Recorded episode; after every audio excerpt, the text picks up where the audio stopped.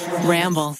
This episode is brought to you by Progressive Insurance. Whether you love true crime or comedy, celebrity interviews or news, you call the shots on what's in your podcast queue. And guess what?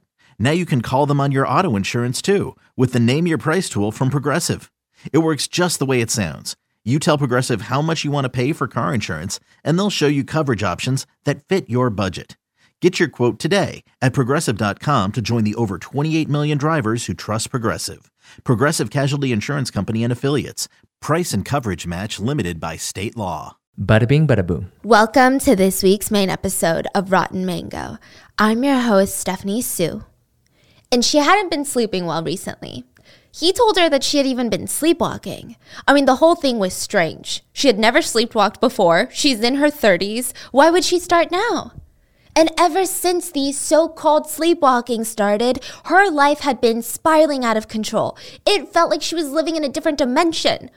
One time, she woke up and she was dangling off a balcony, literally about to fall. She had no idea how she even got there. Thank God he was there to save her. She could have fallen, broken both of her legs, cracked her skull open, or worse, she could have died. But maybe dying was better than all of these unanswered questions that were driving her to the point of going mad. One morning, she woke up, gasping for air, and she's looking around. She's on the bed, and the entire bed, the sheets, the blanket, her, her clothes, covered in blood. The smell of that metallic blood was nauseating. I mean, why the hell was she even covered in blood? It was almost this dark red color. It looked like it had dried a little bit. And he walked in and she's like, What happened? Like, am I okay? Why do you look so worried? Just tell me what happened. He gingerly sat on the edge of the bed and said, I found you out there in the middle of the night. You were holding a knife and you had blood all over you. I kept asking you, What happened? What happened? And you refused to answer. You seemed like you were in a daze or something. Listen, I don't know what it was, but I'm kind of scared for you. I think you might have hurt someone. I think you might have killed someone in your sleep. She started breathing hard. Her eyes were bulging out of her head. I mean, she's about to lose it all. The panic felt so real. What do you mean you think I killed somebody? Why would I kill someone? She was losing her mind, and that's exactly what he wanted. He had been toying with her for several months now. She would be close, he thought, you know. It's about here where their brains usually turn to jelly. Maybe he just needed to orchestrate another incident where she woke up with chicken blood everywhere. If history told him anything, it's that she would kill herself soon which is exactly what he was waiting for. He didn't spend all this energy turning her brain to jelly for nothing. As always, full show notes are available at rottenmangopodcast.com. But I mean, this is the life of Robert Beck, aka Richard Beck, aka Robert Maupin, aka Iceberg Slim.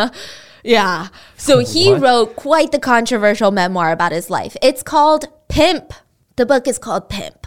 And it's it's one of those transgressive novels. People say, well, it's an autobiography, I guess. It's just so controversial. It's so hard to stomach. Listen, this book is not for everyone. It's very intense. It just feels so, so, so heavy. Saying that the language is uncensored and not safe for work is the world's biggest understatement. The dialogue makes you cringe in the worst way possible. It's uncomfortable. The way that pimps treat women, I mean, the violence against women that's in this book you just get thrown into this completely different world without any preparation, without any warning, and it's an underground, as Iceberg Slim calls it. Is so he's a pimp. Yeah. This is like the oh. memoir of a pimp. And we've talked about a ton of cases involving sex workers, pimps even, but this this book is unique. It's written from such a niche perspective. It gives me so much more insight on the nuanced world that is the quote unquote underground.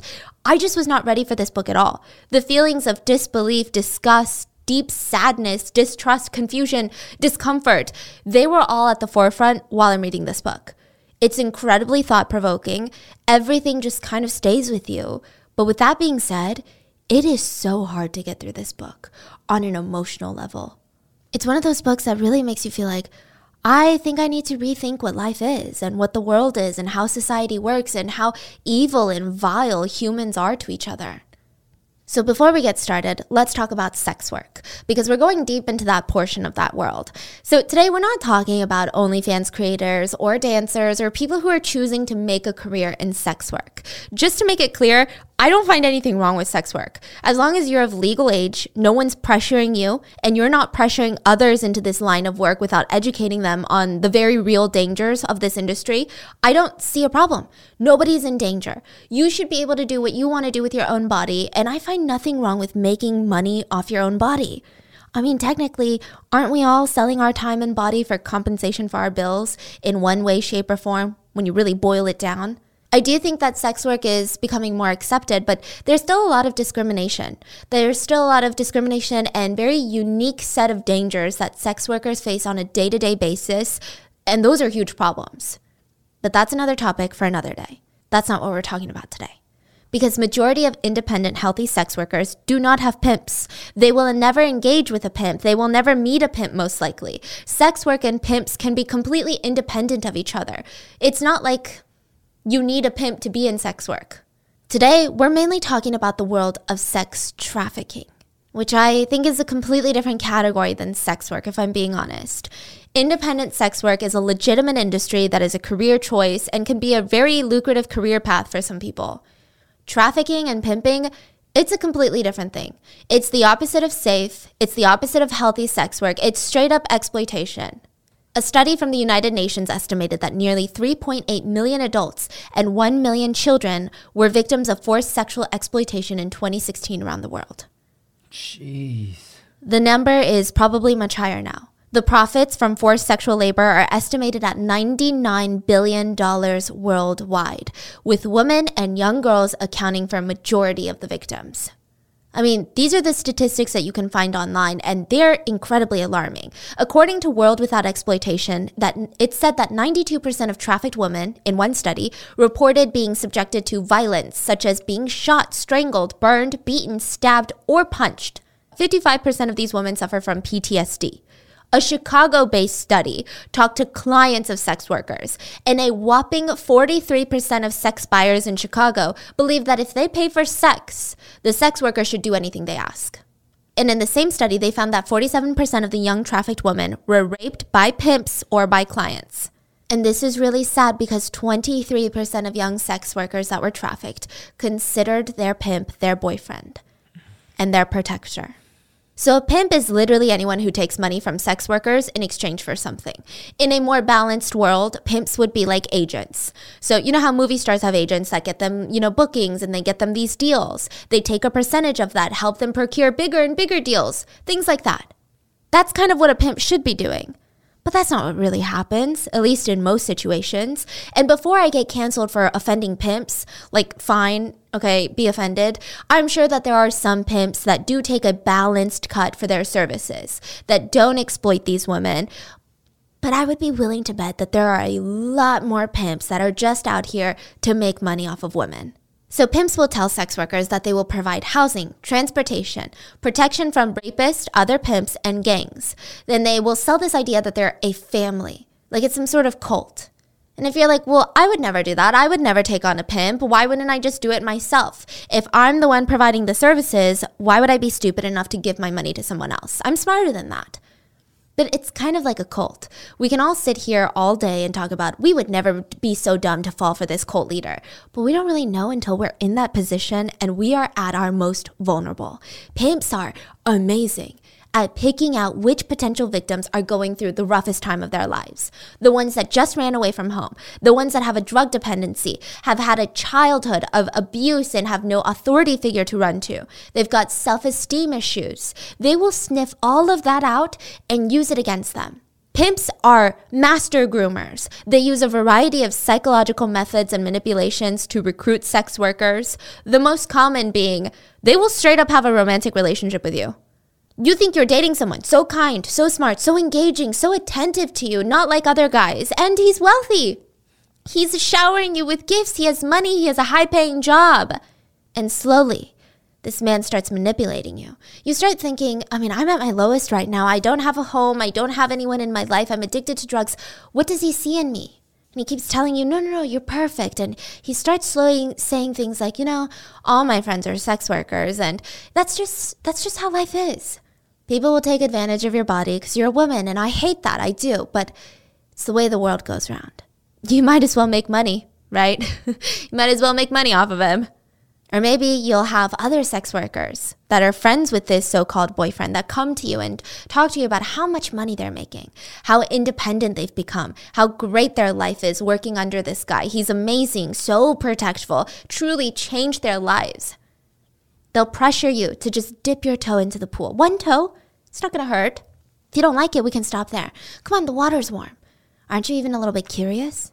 and you're so down on your luck right now. You're near rock bottom. I mean, what could be worse? Maybe this pool could change your life.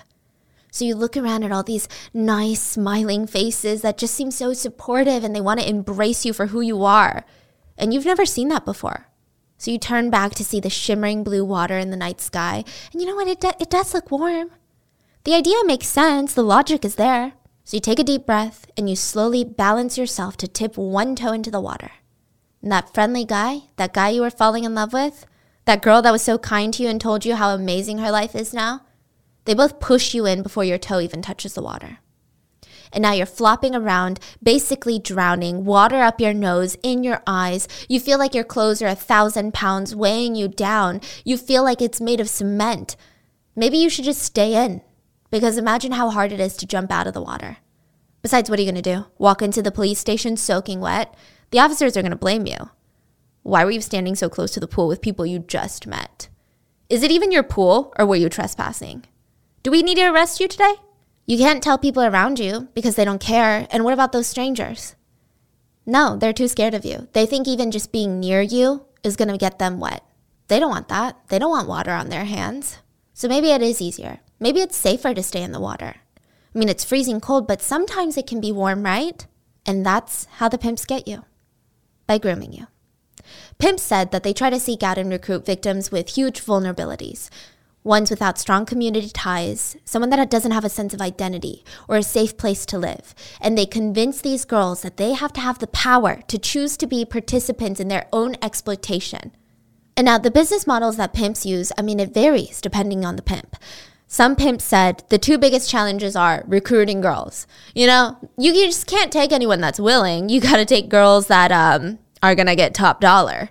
You got to get the good ones that clients are looking for. So that means we got to spend most of our time recruiting in our social circles, our neighborhoods, clubs, bars. We go to other neighborhoods. Maybe we hit the internet, look on social media. We go to the malls, the train stations, just anywhere where you can find a lost girl. And then from there, controlling your employees' behavior is hard. You know, it's all a mental game. Some pimps believe that the girls should not get a single penny of the money that they make. It's not even like an agent for a singer who gets a percentage of the money they bring in. These girls get nothing. A pimp who was interviewed said if these girls even had a dollar, they would blow it. You know, I am a good bookkeeper. So what I do is I take their money, I take my percentage for protection services and transportation services and all of that. I'm managing them. And then I provide free housing, food, clothing, like whatever they need. So they never touch a single penny of money. And they spin it as if this is good for the girls. Another pimp was just very straightforward. He said, Yeah, these girls, they don't get a cut or anything because the reason that you don't give them their own money is because suddenly they'll feel like, Oh, I could just keep all of this for myself. Yeah, the pimp is implying that these girls would get greedy and want some of their own money, or rather, all the money that they themselves have earned. Other pimps said that they take anywhere between 25 to 75% of the earnings. Pimps said that they use sleep deprivation to create dependency and to motivate their employees. They will motivate their employees with material goods by denying material goods. And in terms of revenue, many pimps agreed that they usually require quotas, anywhere from making 400 to $1,000 a day, depending on the day. And actually, Atlanta is one of the biggest hubs of sex trafficking in the United States. And it's said that these pimps in Atlanta will make close to thirty or forty thousand dollars a week. What? Yeah. Pimp said it's great to favor the high earners and ignore the lesser earners because it creates a competitive environment. But there's a structure to all of this. It's wild. Pimp said, you know, we're so busy. We're busy all day managing the girls, recruiting more girls, arranging dates, collecting money, seeing to the needs of the employee. We're so busy that we need to have a partner in crime. So usually that's what we call the bottom girl. Now, I know it sounds like it wouldn't be as good because it sounds like you're at the bottom of the food chain, right? Mm-hmm. But you want to be the bottom girl. Technically, you're top dog. You run the whole show. You help collect the money. You know how to do everything the pimp would. You do accounting. You pay rent. You train new employees. You perform administrative work. You recruit new girls. You spy on the girls. Make sure none of them are acting up. I mean, this all sounds so miserable, right? So, mm-hmm. why do the girls stay? Well, they have no money. They've lost trust in anyone that can help them. Even though they're being trafficked, oftentimes the girls are the ones being arrested for soliciting for sex work. You think that they've had pleasant experiences with the police who are like, we just want to help you get your life back together. You think so? I don't think so. Oh, and yeah, a lot of cops are also clients, according to a lot of girls. Wow. So, who can you really trust? Maybe they're terrified for their own lives. They have limited knowledge of what resources are out there to help. And on top of that, add to the unhealthy trauma bonds that they have formed, not just with the pimp, but also the other girls. It's a lot and let's just say they leave, where do you think they go? You know, they have no money, they have no home, they have no food, they have nothing. And at this point, they don't even have their sanity in a lot of cases. A Redditor eloquently put it as Pimps are mental, emotional, and physical abusers. A person never really chooses her pimp. Even if it appears like she does, it's never a choice. It's always a combination of circumstances that forces them to remain with a pimp. To put it simply, pimps are predators. They're preying and taking advantage of vulnerable people in one way or another. They target their victims strategically, groom them, then deprive them, starve them, beat them, many times rape them, and in very scary situations, they will even hold the victim's children hostage so that she continues to work. And it's not like it's easy to leave. You're facing homelessness, violence, threats against you and your family's lives if you choose to leave. So, to end this rant with, the people who are abused by pimps are vulnerable people who never chose to have a pimp. They were often coerced and fell into it because a lot of different variables. And these circumstances have nothing to do with sex work itself. It's more like sex trafficking, to which someone commented, and this boggles my mind, okay, because this is on Reddit. Somebody commented, well, some girls need pimps. Not all pimps are bad. People are people. There are all different types of people and aspects of life working all different types of jobs. As someone who is greatly stigmatized based off the work I do, I refuse to stigmatize other people for the work that they do. What? I have never been so shocked that we can now sit here and be offending pimps, guys. I'm so shocked at this. So, like, I guess this is my disclaimer to not offend any pimps out there. If you've got someone that's managing you in the sex work industry, taking a cut of your earnings, they provide industry knowledge and tips, security, they screen clients before dates, they help with accounting, maybe they provide some sort of protection. That sounds like an agent or a manager. That doesn't sound like a pimp. So today we're focusing on the victims of predatory pimps, victims who don't really want to work under their pimps, who don't feel protected, who are abused, treated horribly, facing violence and threats. So that's the story today. And we're talking about a case that happens in the US, but this happens everywhere. Anywhere there's human human trafficking, which I don't think there's an inch of this world that doesn't have people being trafficked. Anywhere there's human trafficking, there are ruthless pimps waiting to take advantage of women.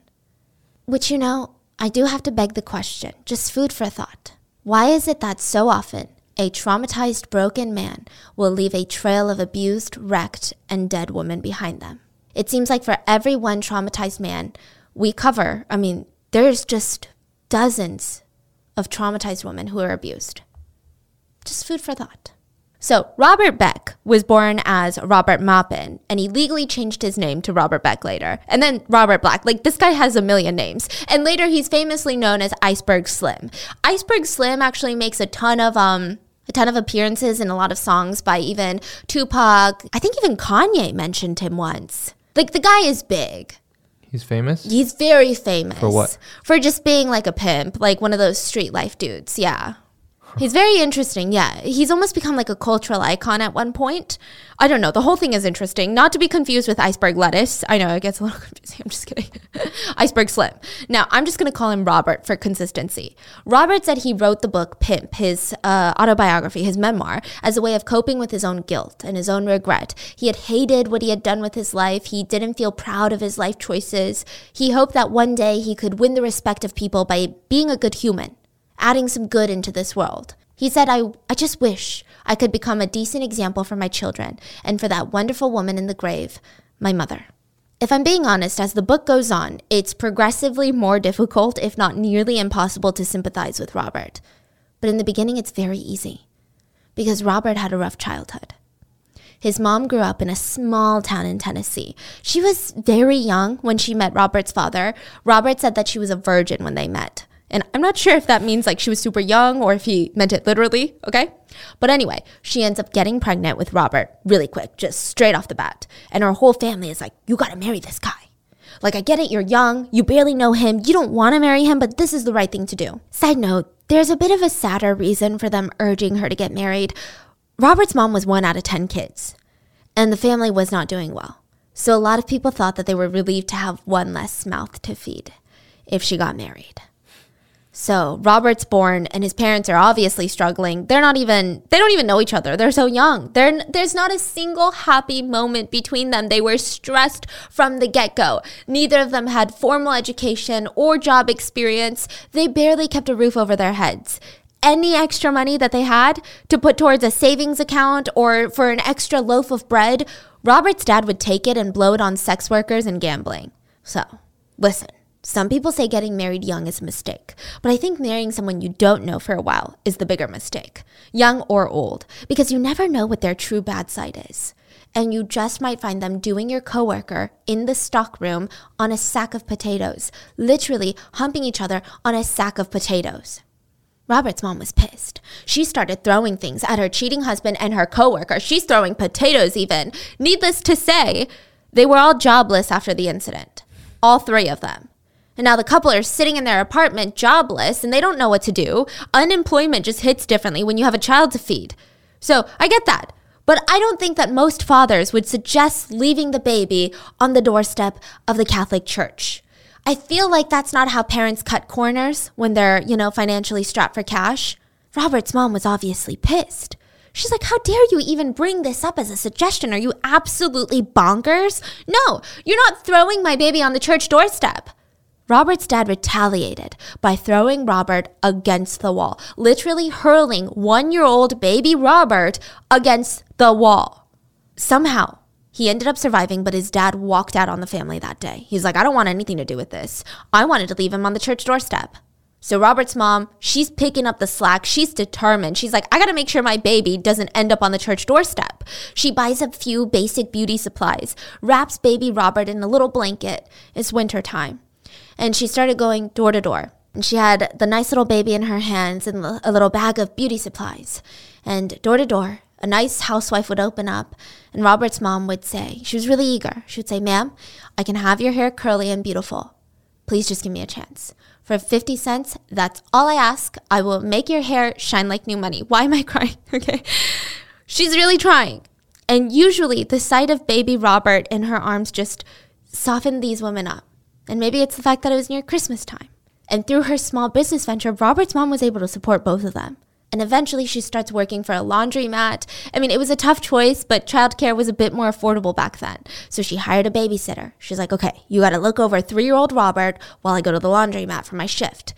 And this is when Robert formed his earliest childhood memory. So most kids, their earliest childhood memories include playing in the dark, playing with friends, with dolls, getting treats or birthday presents, you know, the usual stuff. But Robert's first memory was being molested by his babysitter at just three years old. He said the memories weren't vivid, but there were bits and pieces, and they all came together in this nightmare puzzle. He remembered feeling uncomfortable anytime his babysitter came around, but he could almost feel her her excitement towards him. It was it was palpable. He remembered being forced to perform oral sex on his babysitter, and his mom found out. She walked in on it. I can't even imagine how horrifying this whole thing must have been for Robert, but also for his mother And then tragedy struck again. The laundromat where Robert's mother worked burned down. So now she's young, single, broke, has no support system, has no idea how to even address the trauma that her three year old had just lived through. They probably felt like life was over. Everything felt like the laundromat. Everything was just gonna crash and burn. But in the thick fog of despair that they're facing, it said, you know, Robert said it was almost like an angel. A tall black angel walked through the fog and reached out his hand to the family. His name was Henry Upshaw.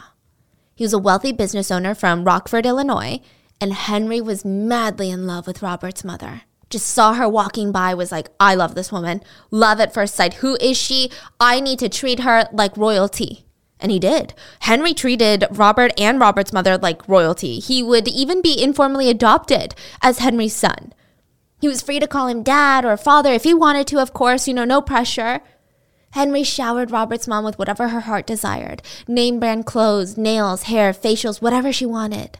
Robert described Henry as being religious, ambitious, good, and just so, so kind.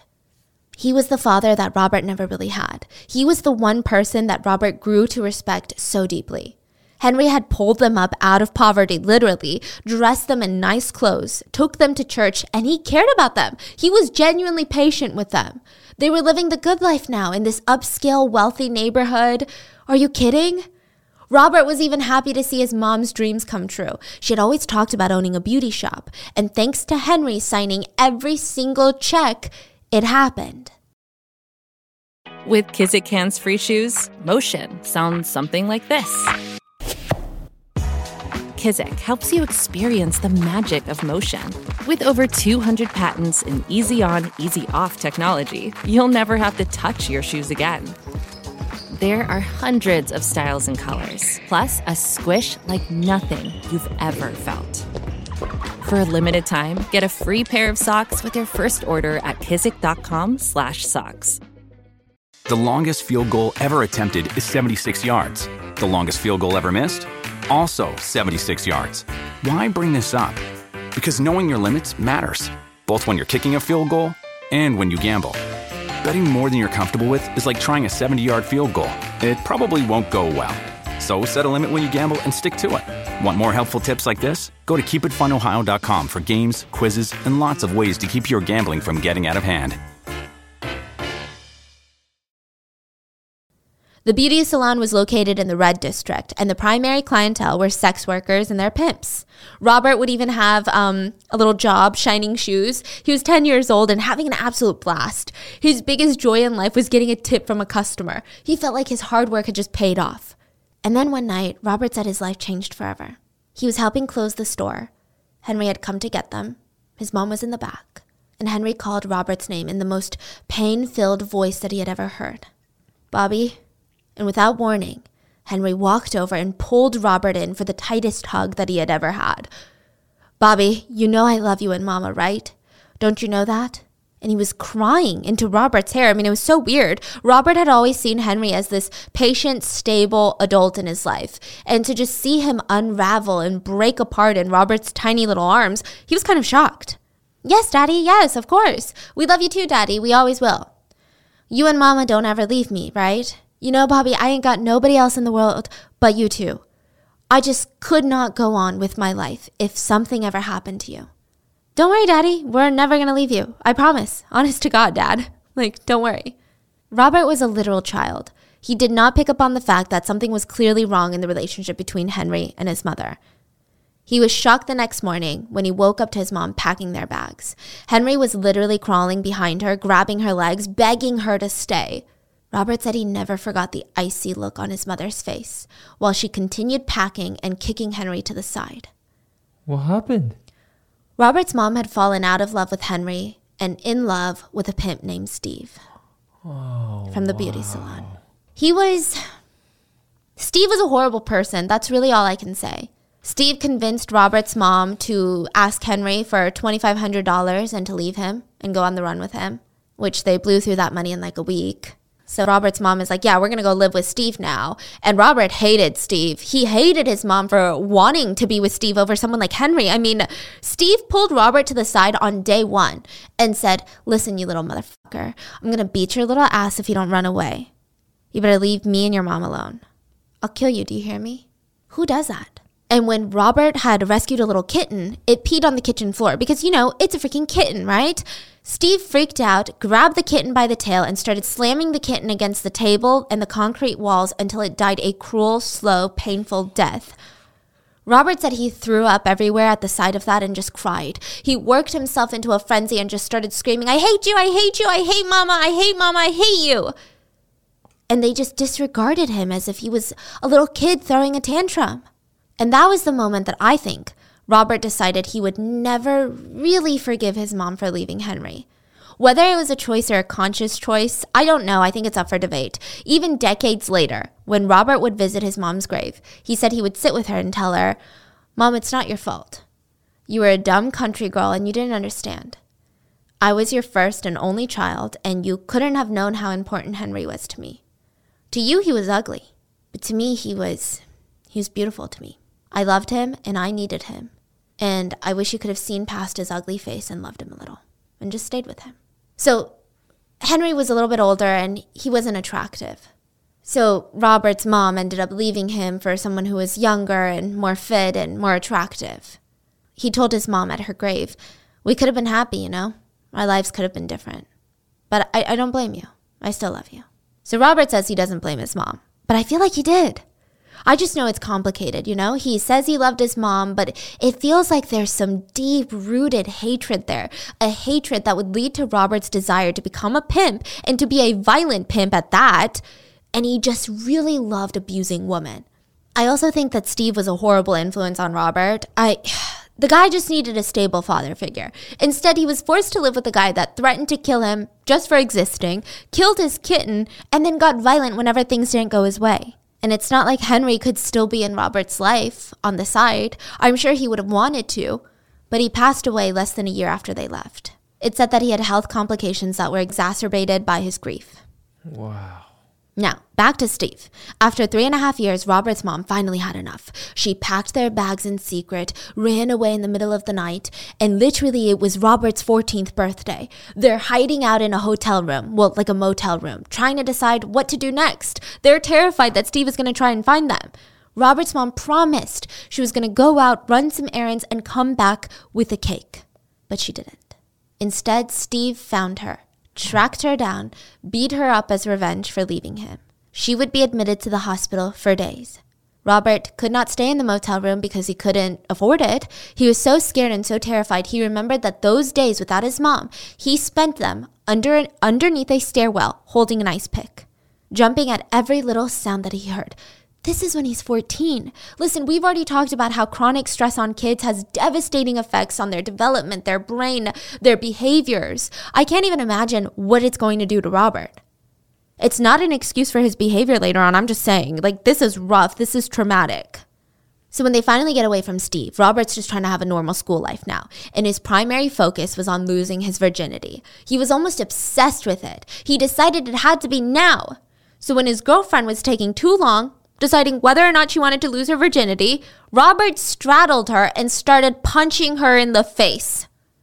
So this guy is showing violence from the get go, like since he's young. Thankfully, her dad hears, runs in, sends Robert running for his life, and this is when he's only 15 years old. He was beyond sexually pent up. He would even sneak behind a local brothel and peep through the windows. He said one time he saw a couple and another man walk into the room. He had a pretty good view. He could peer inside. The husband and wife were paying the other guy to screw the wife. This was their fetish, which, you know, no judgment, it is what it is. When the other guy took off his pants, Robert heard the husband say excitedly to his wife, Oh, honey, can you believe the size? Can you believe the beauty of it? And he turned to the other man and said, All right now, stab it into her, hurt her, punish her, crucify her. Good boy. Good boy. Robert said he watched in horror as the woman cried out in pain. He said he felt bad for her. She didn't seem to enjoy it. In reality, he had no idea what sex was. She actually was loving it. He just didn't know that those were like sex faces, I guess. But the whole thing just left this really strong impression on him. He said the husband was running up and down the bed, around the bed, cheering on the gladiator that was forking his wife. He said it was so strange to him. The whole thing was strange. And when they were done, the couple left, and the other guy was outside smoking a cigarette. So Robert approached him and started talking. He learned that his nickname was Party Time. Robert would never learn his real name. So, party time is the true definition of a hustler, as Robert called it. He made money in whatever way possible. Just anything that was lucrative, semi lucrative, party time would be there. His specialties were sex and conning people, but his gift was doing both at the same time. yeah, party time was nice though. He gave Robert a cigarette and the two talked for hours. Party time was treating Robert like a little student in training.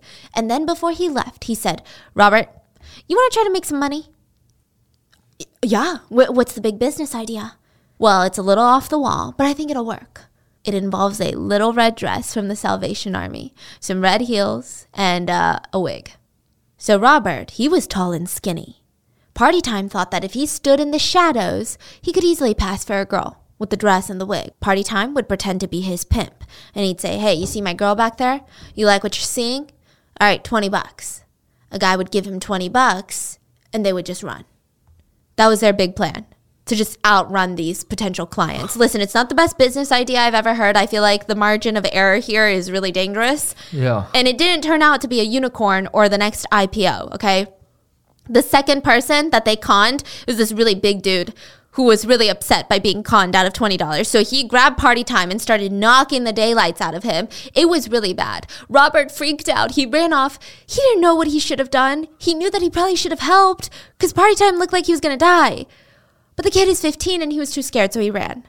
Party time was arrested. And since he had a record, he was given multiple years in prison and he never snitched on Robert. Wow. Robert took this whole incident as a wake up call. This was the universe telling him to knock it off, focus on school.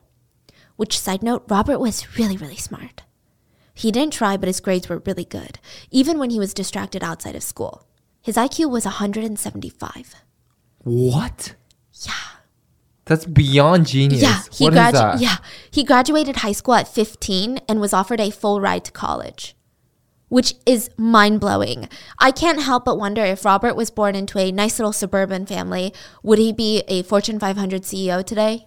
Yeah, but that's what they say when you're too smart. Yeah. Shit just goes down. Exactly. And it's wild, you know, because 175 is too smart. Most Fortune 500 CEOs are said to have an IQ of around 128. It's a little low, don't you think?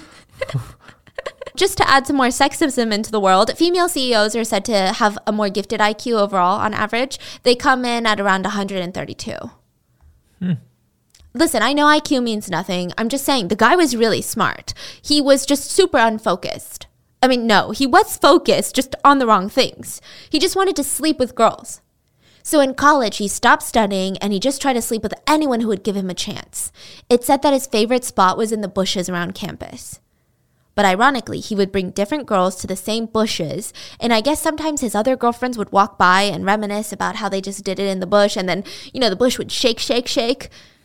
They're like, that's weird. Why is the bush shaking? And they would open up the bush, and there Robert is, sleeping with another girl.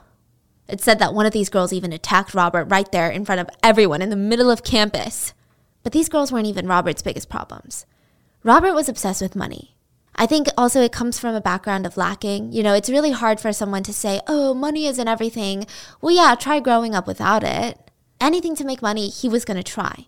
So, drugs, he started selling drugs. Sophomore year of college, he gets busted. He's expelled, and his life was headed even more downhill from there.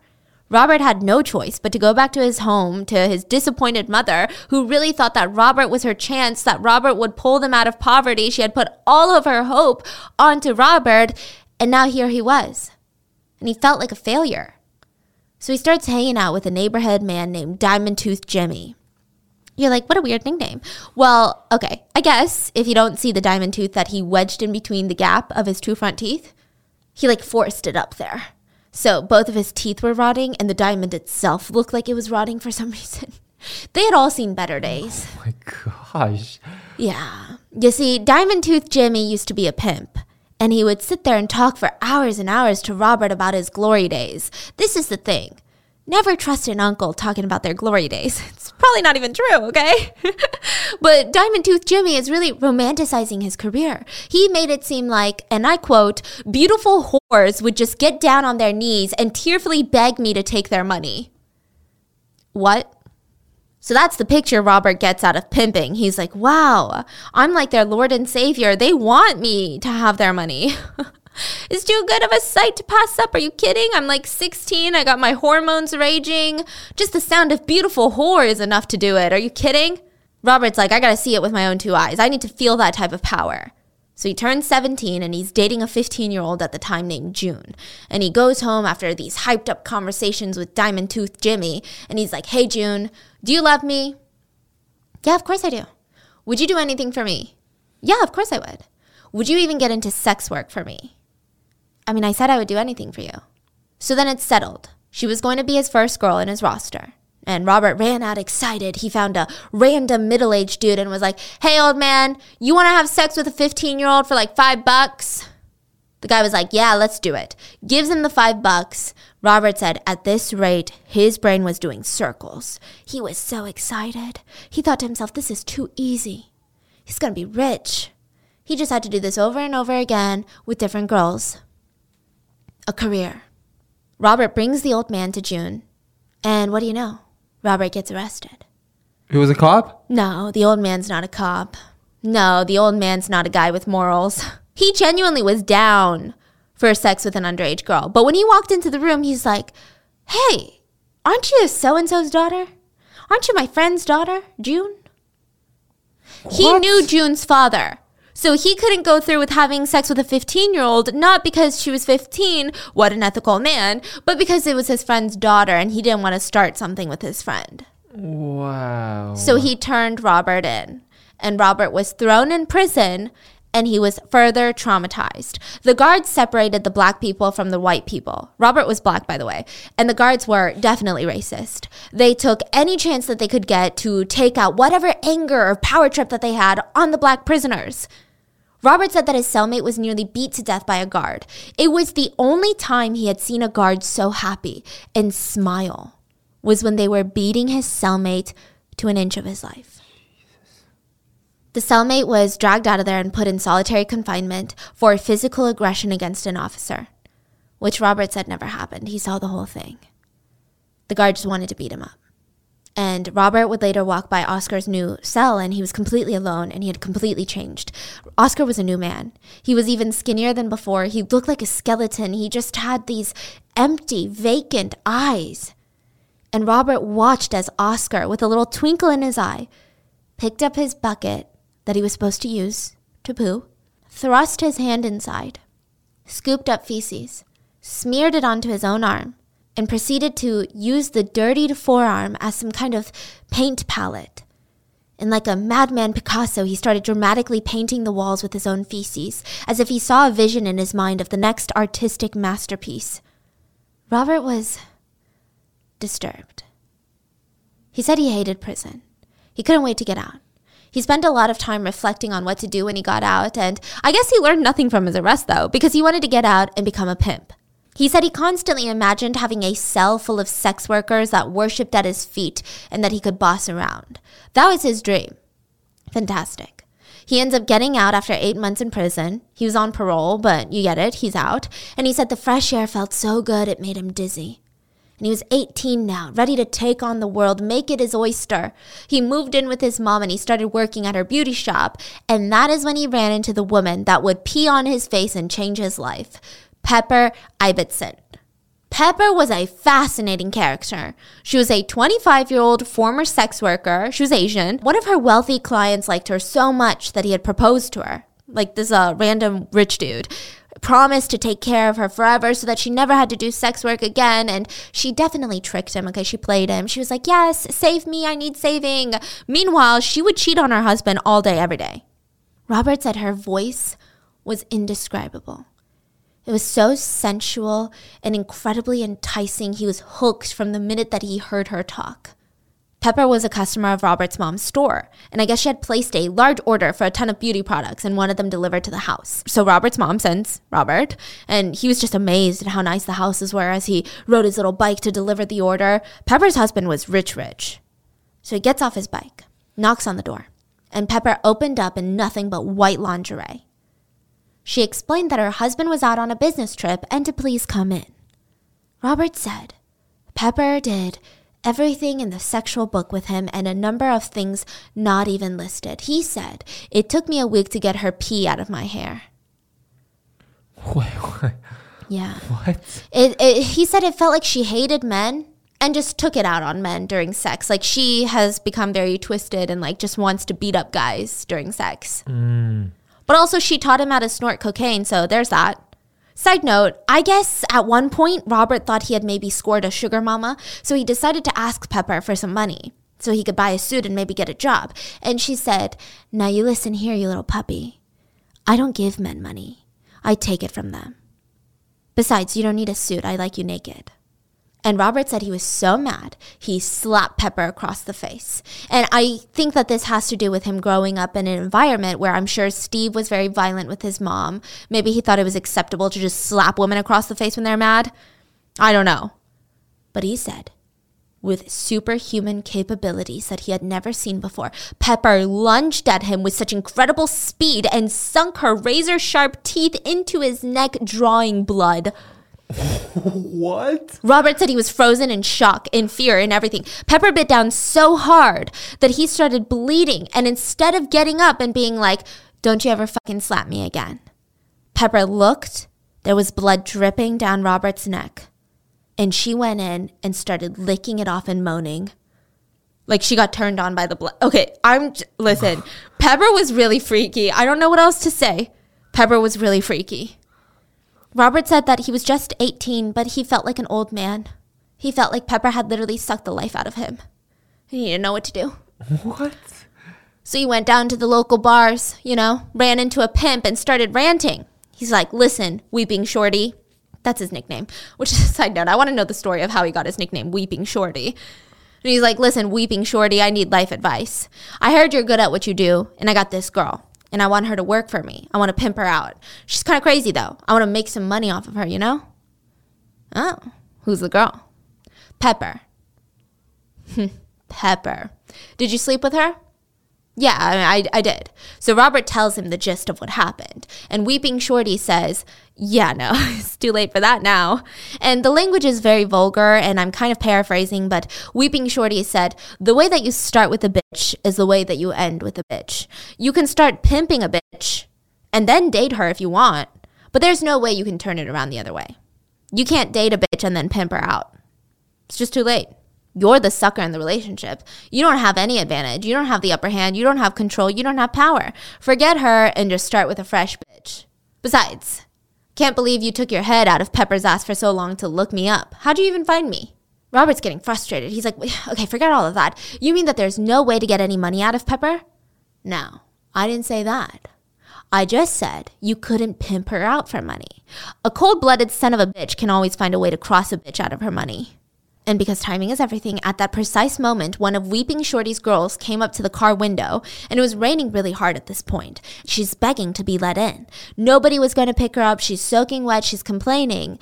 And Weeping Shorty rolls down his window, practically spat on her, and said, Don't worry about the rain. Walk between the raindrops, bitch. And the girl was so mad she threatened to leave him. And he calmed down and he said, Bitch, I will bet you money that you won't leave. And if you do, just know I will find you, stick my knife in your stinking ass, and gut you to your breastbone. And with that, he rolled up his window and drove off. And Robert said, But what if she actually leaves? And he said, Check your mirrors. She ain't going nowhere. And sure enough, Robert saw her getting back on the corner and whistling at passing cars. I told you she won't leave. She'll make me some money today. That's what she'll do. Anyway, about Pepper. You don't know the first thing about her. I like you. And I'm just going to be honest with you. This is my advice. Forget Pepper, try with someone new. Pepper's a rotten freak. You're not the only guy that she cheats on her husband with. I think I could name a half dozen guys who are with her. One of them is a fucking detective on the police force. If he ever found out that you were sleeping with her, well, shame on you because you're asking for trouble. You're being a fool. Robert was really disappointed. Sure, he wanted to make money off of Pepper, but he also felt a twinge of disappointment because he thought that they had something special. Then he found out Pepper was just going around peeing on everybody's face. He felt betrayed. So, of course, Robert was on board when Weeping Shorty suggested that they blackmail Pepper instead. The plan was Robert was going to have sex with Pepper in a hotel, that Weeping Shorty had already set up many cameras in the potted plants. Then they were going to show her the footage and threaten to show it to her very wealthy husband, who would be devastated and probably leave her. Unless she gave them some money. And against Robert's better judgment, he agreed to the plan to get back at Pepper. And the plan worked. Robert had no idea how much Weeping Shorty got out of Pepper, but his payout was $500. And he was excited until he hit the bars. And the detectives showed up, started aggressively questioning Robert on where he was the night before. And well, they just met, so Robert didn't feel comfortable that he was being peed on last night by Pepper. He didn't feel comfortable telling them that. He said, uh, I was at a friend's. Oh, is that so? Does Robert know he's the boy, other boyfriend? It seems like it because the guy is increasingly getting aggressive and saying, Well, there's a woman named Pepper and her house was burglarized and she said that she saw you coming out of the house. Now, this is a complete lie. They were at a hotel. So it seems like somebody is, I mean, I'm assuming that Pepper is ratting him out. And with that, Robert was arrested for burglary and spent two years in prison for it. What? And this prison sentence really cemented the rest of Robert's life. Like, you know how the first prison sentence and maybe all these little small things, I felt like Robert always, he kind of knew better, but he went with the flow, even with the blackmailing of Pepper. But this time, in prison, he said it was drilled into his head by fellow inmates the life lesson that he needed to learn, which was always remember out there, you're either a sucker or a hustler. The choice is yours. There's no in between. You're either paying for sex or you're making money off sex workers. that was kind of the toxic life lesson that's not even a life lesson that he's learning. And he said it would stick with him for the rest of his life. And truly, he interpreted it as I gotta be a pimp. So he gets out on parole and he's daydreaming about pimping, literally dreaming about it. He said that the dreams always consisted him of being a god. Like he's a god and all of his clothes and shoes were made out of solid gold, which I don't know, seems like an engineering feat all on its own. He said that he had beautiful whores. Yeah, he kept calling them whores all around him, kneeling at his feet, and they begged him to not kill them but he would laugh and stab them in between their legs with a long stake, and they would thrash around, splurting blood until they died. Robert said the dream turned him on. Listen, Robert and his dreams could be 9,843 separate therapy sessions. He said he had another dream frequently. This one he had repeatedly. It consisted of him with a barbed wire whip a whip made out of chains of barbed wire. And there was a beautiful woman with silky hair kneeling next to him. He couldn't see her face, just her back. And he felt like he had to punish the woman, destroy the devil inside of her. So he just passionately whipped her until blood gushed out of her back. And when she turned around, it was his mother. So I'm just saying, I do think that he harbors hatred for his mom. He says he doesn't. I'm just saying, I feel like he does. So Robert gets out and he starts hanging out at a pimp owned bar where a ton of pimps would come together, like a fucking networking event, I guess. And that's when he runs into Phyllis. Phyllis was 18 years old at the time. And honestly, I think she was at the bar looking to hook up with someone. I don't think she was looking for a pimp. So Robert asked the bartender about her and said, and the bartender said, she's nothing but a. She doesn't have a man and she's a freak. She's Georgia'd a ton of pimps since she got here. Okay, side note. Georgia'd means when a girl takes control of a pimp by sleeping with them, and then the pimp really can't control her. If anything, she'll like act like maybe she wants you to be her pimp, but then switch it around and then demand money when you have sex with her. She's like, they're basically calling her a con artist or a scammer because she's looking for a one night stand and not looking to become a sex worker. Wow. Yeah. The logic. What a con artist, that one. So Robert tries his hand and he gets up and sits down next to Phyllis, who is beautiful. She really is beautiful. And immediately he starts calling her a bitch. I mean, it was just an odd way of flirting. So Phyllis says, I'm not a bitch. I'm a motherfucking lady. God damn it. Like, call me Phyllis, be a gentleman, and respect me. I'm a lady.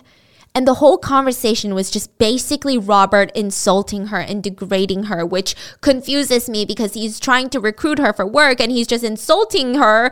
But then they do agree to work with him, so I guess the plan worked. I don't know.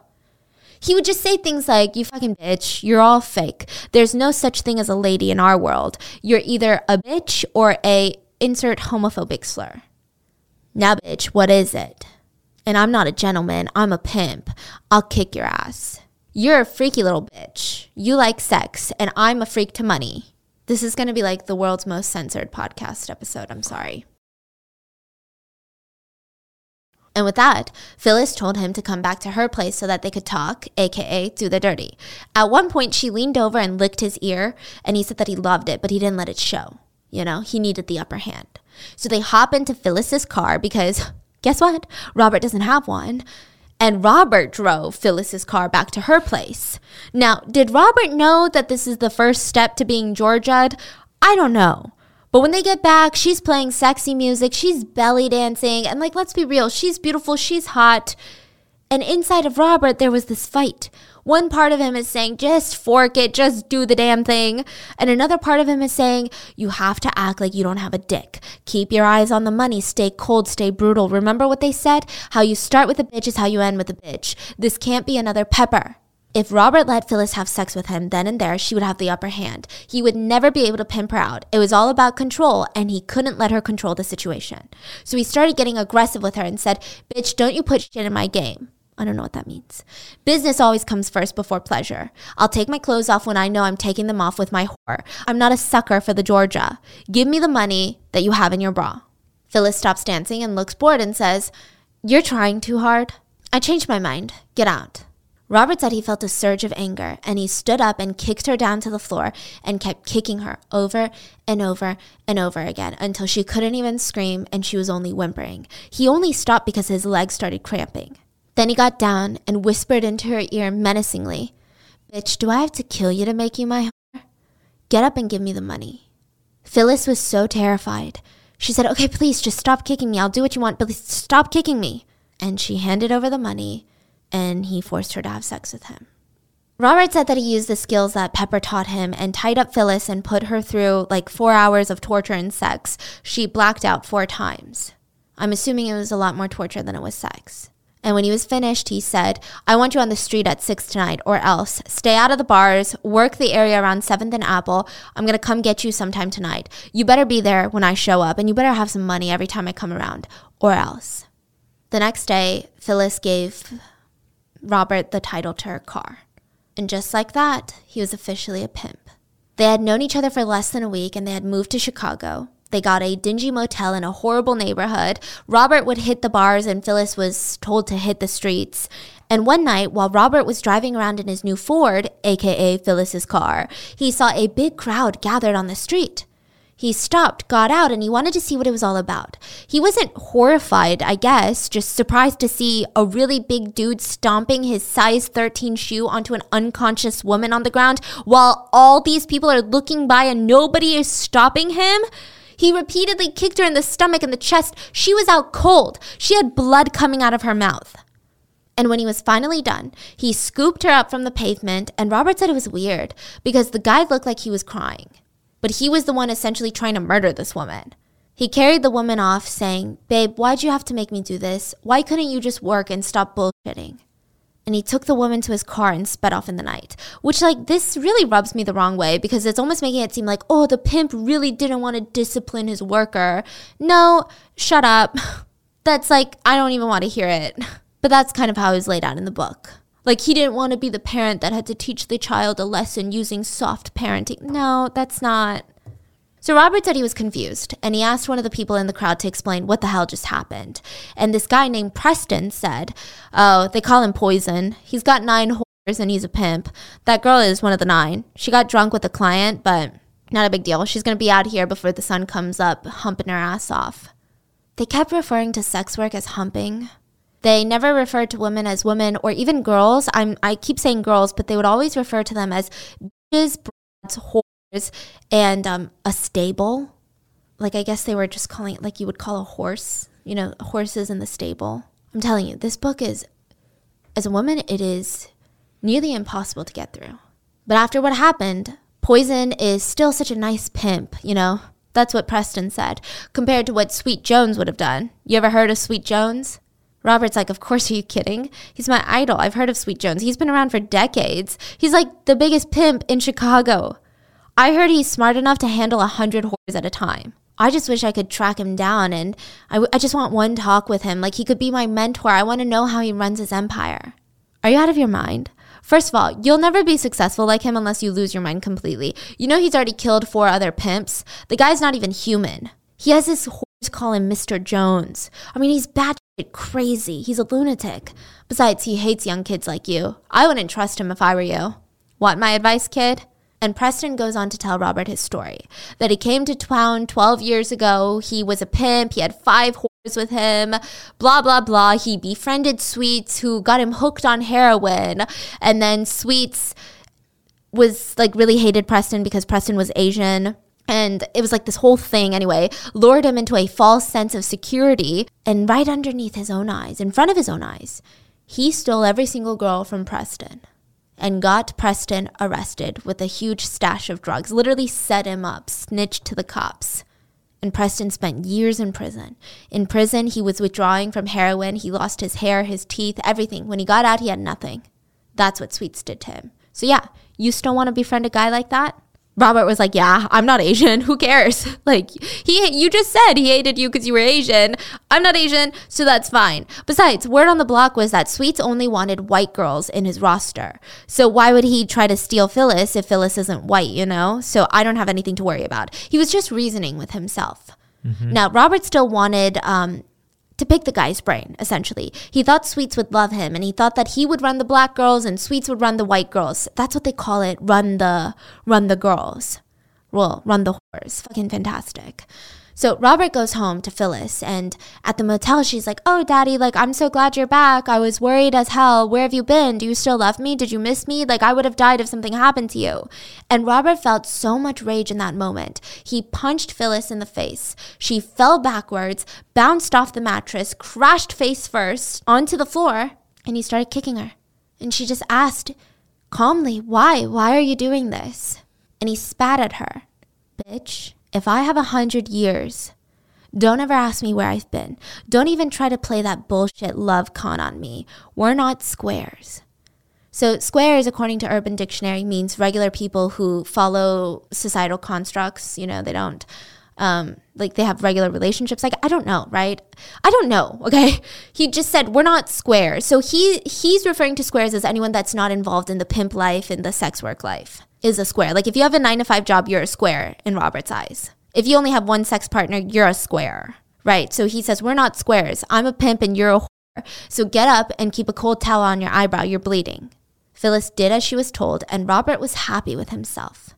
But he didn't know that she would never forget this incident. She would never forget any incident of violence that was to come for years. In fact, she would tally up all the times that he abused her, and she would happily lay it all out in court seven years from now. Rightfully so. But for now, she tried to stay on his good side. And part of that meant trying to recruit new girls for him. Robert told her, if you see a young girl out there, square or a whore, I don't care, pull her. Be friendly to her. Build me up. You know, tell her how sweet and smart I am. Don't let no bitch pull you. The family needs some whores. Don't bring no junkie bitch to me, though. Meanwhile, Robert found a way to run into Sweets at a bar, which Sweets really was something. He pulled up in a convertible with four women in the car that all wore diamonds. The women were beautiful and they were all listening to every word Sweets said like he was some sort of god. Sweets had come out with Miss Peaches, which was his favorite girl.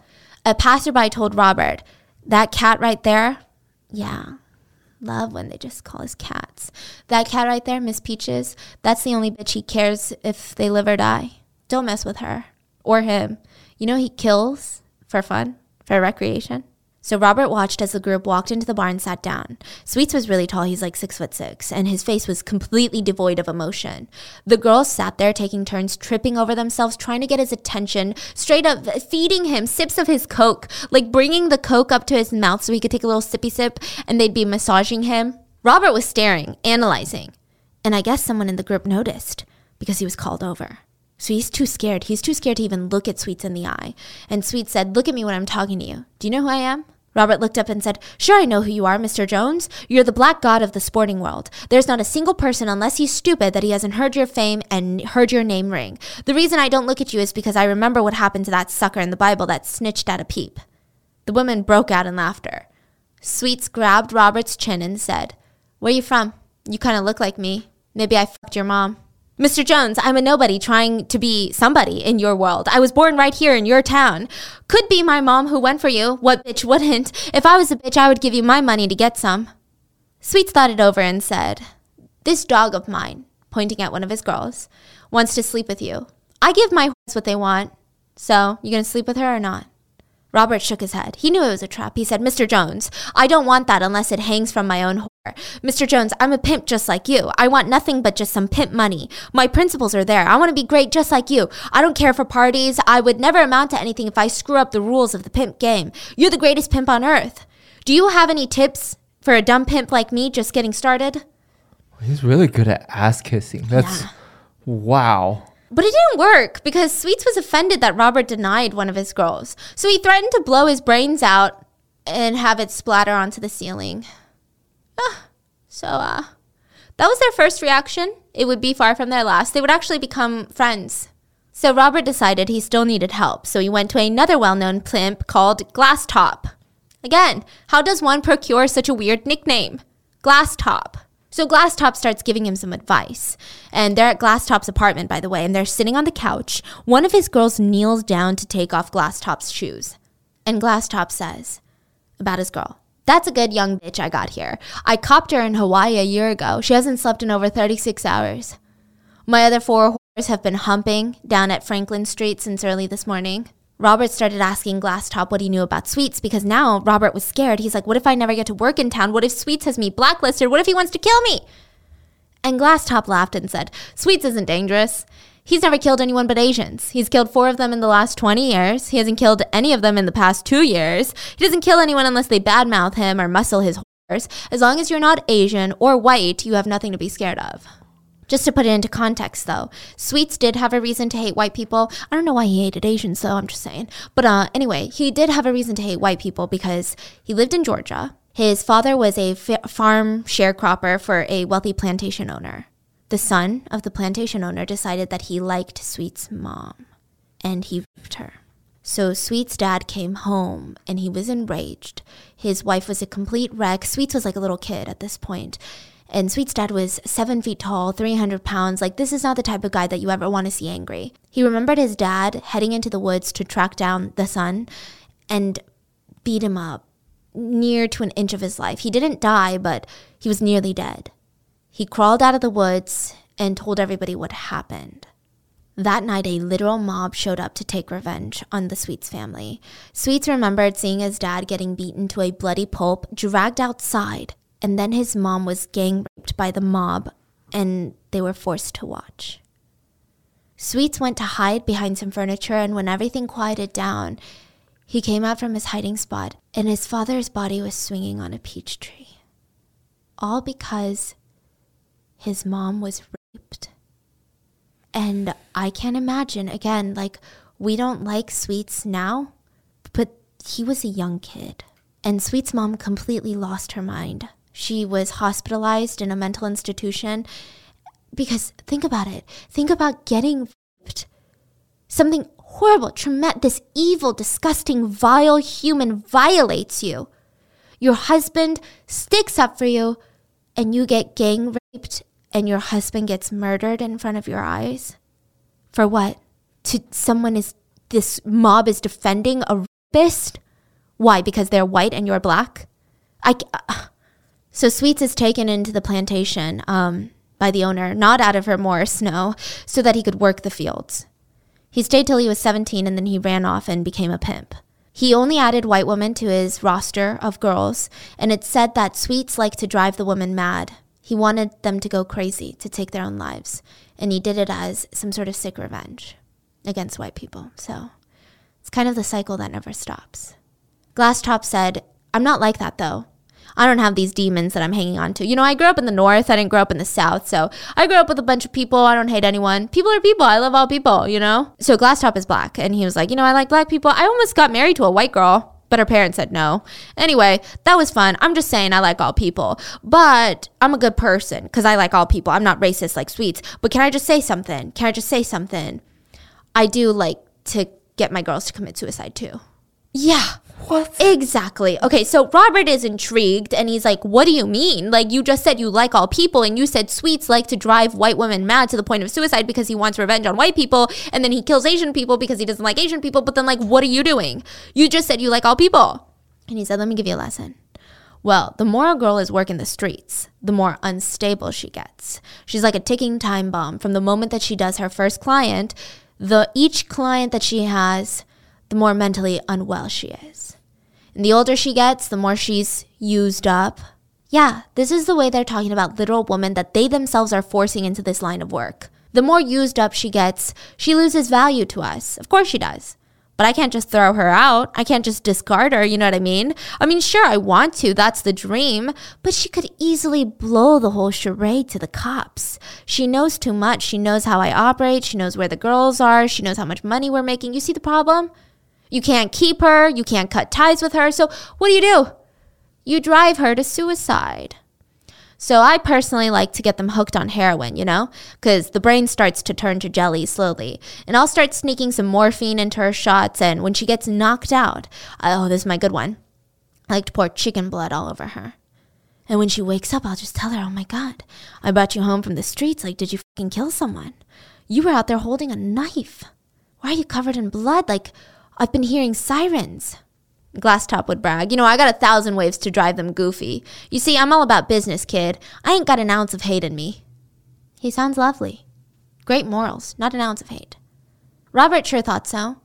Because ever since that point, he started beating Phyllis more frequently and more intensely. He pressured her to find more girls for his roster, which the book always refers to them as a stable, like I said. And there's a lot more in the book about Robert's life stories, and they're just I don't even know why he put him in the book. I mean, I get it. I guess this is some sort of like way to get over his guilt, but I guess he also just really wanted everyone to know that he's a raging misogynist, abuser, homophobic, racist, like transphobic person. It's just, I was shocked. I don't even think I can talk about the things that he said he did. I just need to say I had no idea what I was getting into with this book. So, anyway, I guess Sweet saw something in Robert because he invited him to a few house parties, gave him lessons, and he said, The first thing you gotta do, kid, is you gotta be icy. Icy, icy, icy. You know, stop that fucking grinning you're always doing. Freeze your face and keep it that way. The whole party felt like a bunch of Andrew Tate carbon copies hanging out with one another. Sweets made one of the girls perform oral sex on someone. Meanwhile, all the guys were talking about how much they hate women, which is confusing because I'm like, okay, maybe you just don't like women. It's okay.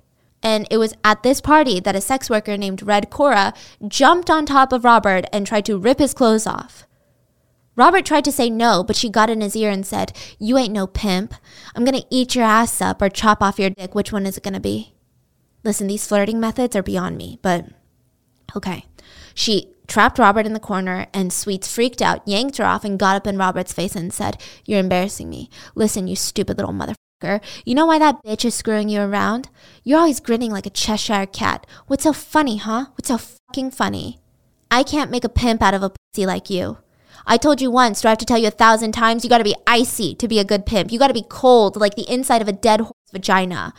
If you're gonna act like a little bitch, I'll put you in some girl's clothes and you can whore for me. Is that what you want? Stay out of my face until you figure out how to stop sucker grinning. Robert said that was the moment he realized he needed to learn his lesson. From then on, he said he never smiled and he transformed himself. And it worked. With enough time, Robert was nicknamed Iceberg Slim. Iceberg for being so cold and slim for how tall and lanky he was. And from then on, Iceberg Slim got serious about his new identity. He never smiled. He tightened his reins on poor Phyllis. She was homesick one day and told Slim that she needed a break. He didn't like that, but he didn't know what to do. So he went to Sweets, who told him, you know, go easy on her. Women aren't robots. She's working hard day in and day out to feed you while you do nothing. Like, they deserve rest and kindness. No, of course he didn't say that. His exact words were, That young bitch you got is lazy. She's scamming you. That bitch ain't sick. I never seen a bitch under 20 that got sick. Your whore is bullshitting you, and you gotta have strict rules for your whores, or else they think they rule the place. She has to respect you to hump her heart out on the streets. He encouraged physical violence with a pimp cane. A pimp cane is two wire coat hangers twisted into a whip.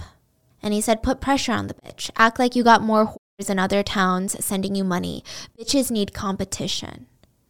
Phyllis was beat to an inch of her life and she tried to bring home another girl, 18 year old Ophelia. Phyllis talked her into wanting to work with Robert. Now, I don't know if the two were bisexual or if they were trauma bonding, but Robert said that they were always kissing and cuddling and spent a lot of time together. So Robert said he was in trouble. He was hurried to find another girl because he didn't want the two girls to get any ideas and run off together. So he brings in Christine. Christine was unhappily married. She was really only married to her husband to get away from her father, who was raping her. And Leroy, the husband, literally shortly after they got married, a boiler exploded in his face when he was working at the factory and pretty much shredded through his entire face, disfiguring him for life. Christine was pregnant with her father's child at the time. She turned to sex work to support them. And side note, a ton of clients loved that she was pregnant. So, like, do with that what you will. But at the same time, Christine never really loved her husband and she just resented him more now. And she believed Robert was a millionaire and she believed that he was in love with her and he was going to save her. So she joined the quote unquote family. But Sweets told him he's dumb. You need a fourth girl pronto. Competition only works in teams. You just want two teams and your girls pick a team when they're new. Otherwise, Christine's gonna leave. Ophelia and Phyllis are gonna gang up on her and not in the way that motivates her. She needs a partner. So Robert took in Joanne. And, you know, it's easier to find more girls when you already have so many. So for a while, things are amazing for Robert and for Robert, nobody else. But who cares about women, am I right? Robert was making money doing nothing really. Phyllis was his bottom woman. She was doing the admin, recording, recruiting more girls. But as she's getting older, she was getting more and more possessive. She's very picky about which girls were being invited to join the quote unquote family. And one time, when Robert threatened to hit her for not getting along with one of the girls, Phyllis lost it and she screamed, You were a nobody till you had me. You didn't even have a car. You beat me up for my car. I'm the bitch that made you great. Without me right now, you would be a little Robert kicked and punched her. It was the last straw. Phyllis left with Ophelia and took two of the newer girls with her. Robert was down, now down to five girls, but he didn't care. He still thought he was living the good life. His best friend was 70 year old Sweets. Yeah, Sweet is his best friend. They would party, do cocaine, talk about their business empires. S- Slim, Robert was only 28, but Sweets was telling him, I don't know how you're partying so hard. I don't know how you're so confident. Phyllis was your day one, mm-hmm. and she's gone. She's probably talking to the cops, let's be real. You, you beat her to an inch of your life. You think she's not, you think she's fine with that. She's just gonna move on. In hindsight, Robert says he doesn't know if it was Phyllis or maybe even Sweets, but the cops arrested him. Sweets promised to look after his girls while he was in prison. Oh, yeah. So that's why he doesn't know if it was Sweets or, you know. Robert was in prison for more than two years. When he got out, he had nobody no girls, nothing so he resorted to armed robbery. And he was back in trial looking at another five to 10 years, but he escaped from prison before being sentenced. He ran off to join his aunt, who was also scamming women. She would wait in the alleyways for a guy to walk past, lift up her skirt, and say, Please, I haven't had sex in like six months. I'm burning up. And most men couldn't resist. But while they were about to get freaky, she would jack their wallet and say, Oh no, I think the cops are coming. Meet me here in 10 minutes. But she would just run off with their wallet. It was good for a while, but Robert missed being a pimp. Listen, Robert says it's because it's all about the money. But that's not it. Let's be real, was more than that. He wanted power, he wanted to be violent against women, he wanted to abuse women, and it would all come to bite him in the ass. He started pimping other girls, and one time he got so angry with the new girls that he shot her in the chest. And thankfully, she had large breasts. It stopped the bullet from entering her heart, but Robert knew that he was pretty done for he needed to go on the run. He was already a wanted man from the armed robbery charges. He was now going to be wanted for attempted murder. So he went to a fresh new city where he tried to recruit a girl at a party, but she was a square, as Robert put it. She refused to engage in sex work, and Robert thought, ah, it's fine. I'm sure I can just break her arm and scare her into it. So he broke her arm. She went to the police, and Robert was arrested. He was put in solitary confinement and he got out. He was 43 years old, and he said he decided to change his life.